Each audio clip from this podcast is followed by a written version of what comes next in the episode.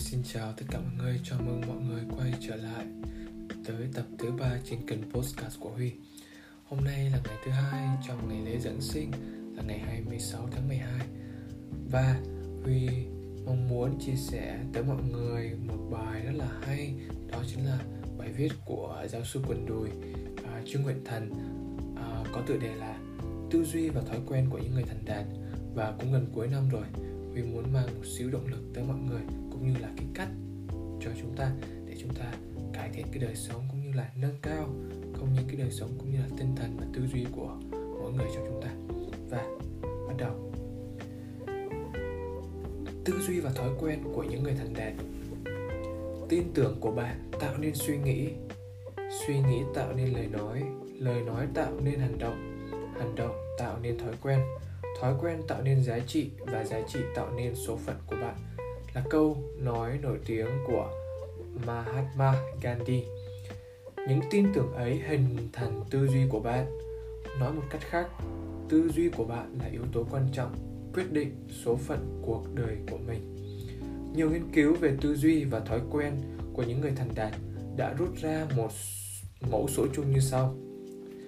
Thứ nhất, truy tìm thử thách theo cơ chế hoạt động mặc định của não bộ thì con người bình thường ưa chuộng tính ổn định và an toàn nhưng theo định luật Jerkes Dawson thì hiệu suất tối ưu xảy ra ở mức độ căng thẳng vừa phải.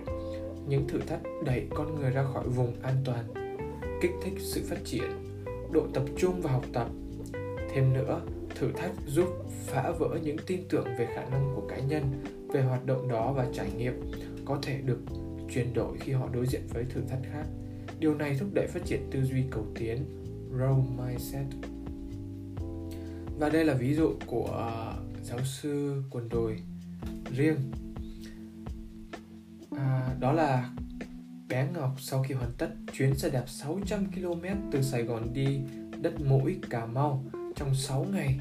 Trong chuyến đạp xe xuyên Việt của tôi cho đến nay vẫn còn nghi vấn tại sao mình làm được điều đó vì nó là điều không thể đối với cô. Tuy nhiên trong thời gian qua khi đứng trước một thử thách nào đó mà cô hoài nghi khả năng của mình thì cô đều tự nhủ Sài Gòn đến Cà Mau 600 km mà tôi còn đạp được thì chuyện này làm khó tôi được hay sao? Câu hỏi này giúp đưa tâm thế của cô vào trạng thái dẫn thân vào thử thách để vượt qua chứ không hề né tránh. Thứ hai, cho phép mình làm sai phù hợp với lý thuyết tư duy cầu tiến của Carol Beck. Việc cho phép mình làm sai có nghĩa là chấp nhận lỗi lầm như những cơ hội học tập. Đương nhiên, không phải là chấp nhận nhân vô thập toàn khi vấp ngã là xong, mà điều quan trọng là ở khả năng rút ra bài học kinh nghiệm sau đó. Tư duy này cũng có khả năng phục hồi và khuyến khích học tập và cải thiện liên tục.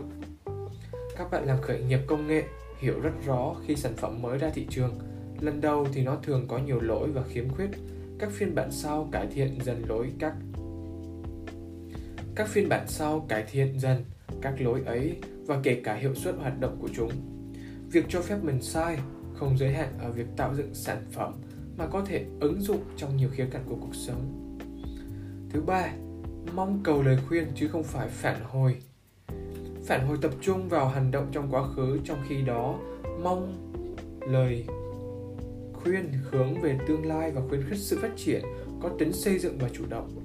Đây là khái niệm hướng về phía trước. Thay vì hỏi bạn có góp ý gì cho dự án vừa được trình bày không thì ta có thể hỏi là bạn có góp ý gì để tôi có thể làm cho dự án tiếp theo hiệu quả hơn. Thứ tư, phấn đấu đặt chuẩn chỉnh chứ không hoàn hảo. Khi bạn phấn đấu để chuẩn chỉnh là bạn đặt mục tiêu về sự tự hoàn thiện và phát triển bản thân với những mục tiêu thực tế có thể đạt được. Bạn tập trung vào quá trình hơn là kết quả cuối cùng, cũng như chấp nhận sai sót và thất bại như một phần của quá trình học tập.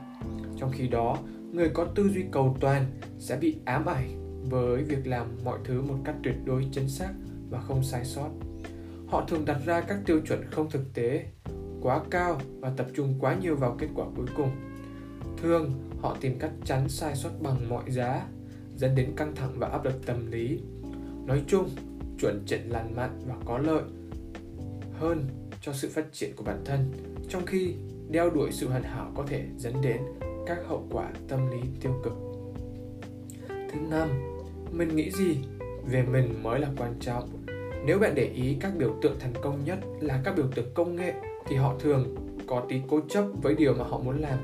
Tuy họ có lắng nghe những góp ý hay phê bình của người khác họ có khả năng sàng lọc thông tin, giúp họ cải thiện điều họ muốn làm và hầu như gạt bỏ ngoài tai những lời phê bình có tính cá nhân. Điều này giúp họ tập trung vào điều mà họ có kiểm soát, thông tin, nhận thức, suy nghĩ, cảm xúc và hành động của họ và từ đó dẫn đến kết quả của những gì họ làm. Họ không có khả năng kiểm soát hay thay đổi suy nghĩ của người khác về họ, nên họ không mất thời gian để cố làm điều đó.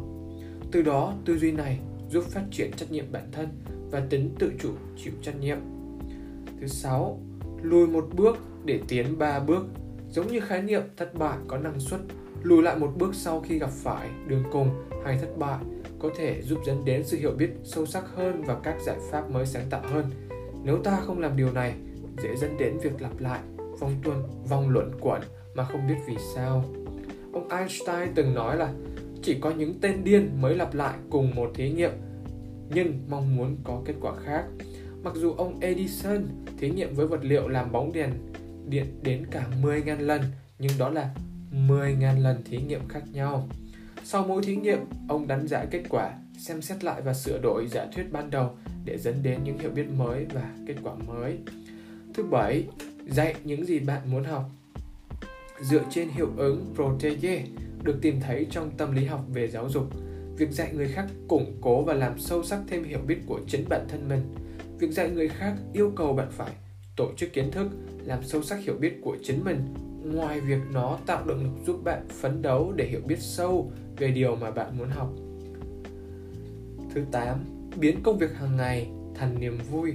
Điều này được căn chỉnh với lý thuyết về trạng thái hòa nhập flow của Csikszentmihalyi. Trong đó tìm thấy niềm vui trong nhiệm vụ hàng ngày dẫn đến trạng thái tập trung, thích thú và thỏa mãn với hoạt động của mình. Và vừa rồi Huy vừa chia sẻ một bài khá là hay với 8 mục rất là quan trọng của giáo sư quần đùi à, Trương Nguyện Thần. Vậy thì Huy hy vọng mọi người sắp tới sẽ có những cái biến đổi lớn và chúc mọi người thành công và hẹn gặp mọi người trong cái tập à, uh, postcard tiếp theo. Xin chào. thank you